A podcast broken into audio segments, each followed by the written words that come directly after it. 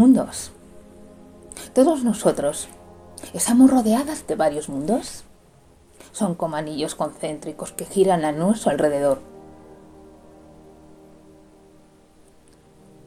Están en constante movimiento. Y son el mundo interior, en nuestro mundo personal, nuestro mundo propio, el mundo de nuestras ideas, nuestros pensamientos, nuestras emociones, nuestros sentimientos, nuestros deseos, nuestra imaginación. Es el mundo que nos reservamos para nosotros. Las personas introvertidas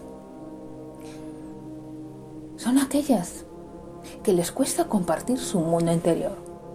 Lo tienen muy guardados para sí. Los extrovertidos, sin embargo, lo comparten con facilidad con el resto de las personas.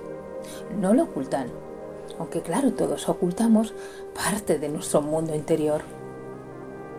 El mundo exterior es el mundo que nos rodea, nuestro día a día. Es el mundo de nuestras relaciones personales, de nuestras relaciones laborales, de los hechos que nos ocurren, de nuestras circunstancias. Es lo que se puede decir la vida.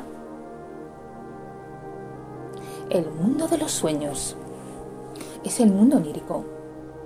Está muy conectado con el mundo interior y con el mundo exterior.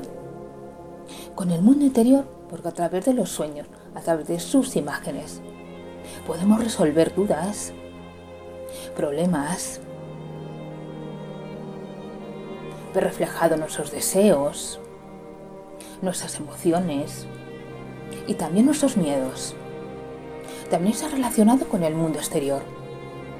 Los sueños nos pueden ayudar a resolver un problema. Por ejemplo, imaginaos que tenéis que decidir sobre un trabajo u otro. Nuestro cerebro está continuamente dando vueltas al problema. Y cuando dormimos, nuestro cerebro no descansa. Intenta resolver el problema con el que nos ha ido a la cama y lo hace a través de imágenes. A veces no le encontramos sentido. Pero si profundizamos en el sueño, en el sueño revelatorio, podremos llegar a una solución. Porque el mundo de los sueños es un mundo mágico, es un mundo totalmente imaginativo, pero muchas veces nos parece lo más real del mundo. ¿Cuántas veces hemos tenido una pesadilla y parecía que realmente estaba ocurriendo lo que ocurría en nuestro sueño hasta que nos despertamos.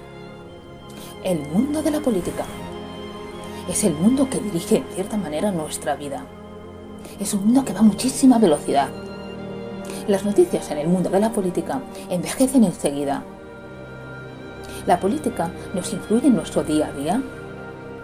Los gobernantes nos influyen en nuestra vida, aunque parezca que no establecen las normas con las que nos debemos regir a través de la legislación, nos dicen los precios de las cosas a la hora de comprar,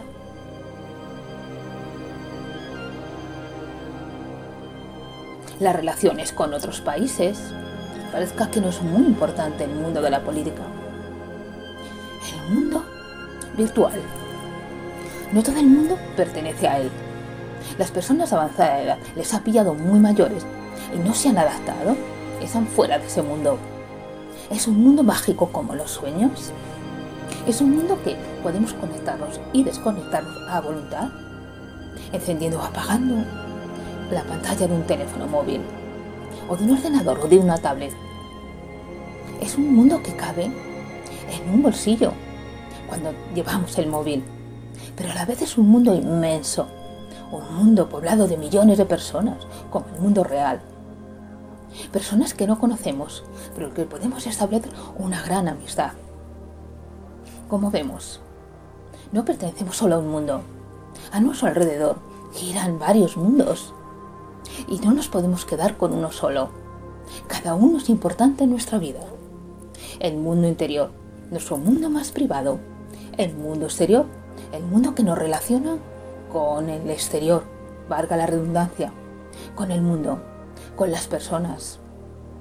El mundo de los sueños. Nuestro mundo privado también, un mundo mágico. a través de imágenes. ¿Qué sería de nosotros si no soñásemos? Todos soñamos aunque no lo recordemos. El mundo virtual un mundo también importante, pues nos relaciona con personas. Podemos expandir nuestro mundo interior y nuestro mundo exterior. El mundo de la política influye, queramos o no, en nuestra vida. Cada mundo es distinto, cada mundo es diferente, pero cada mundo enriquece a cada persona. Son mundos que están muy interconectados entre sí, aunque no nos demos cuenta, formando nuestro propio cosmos.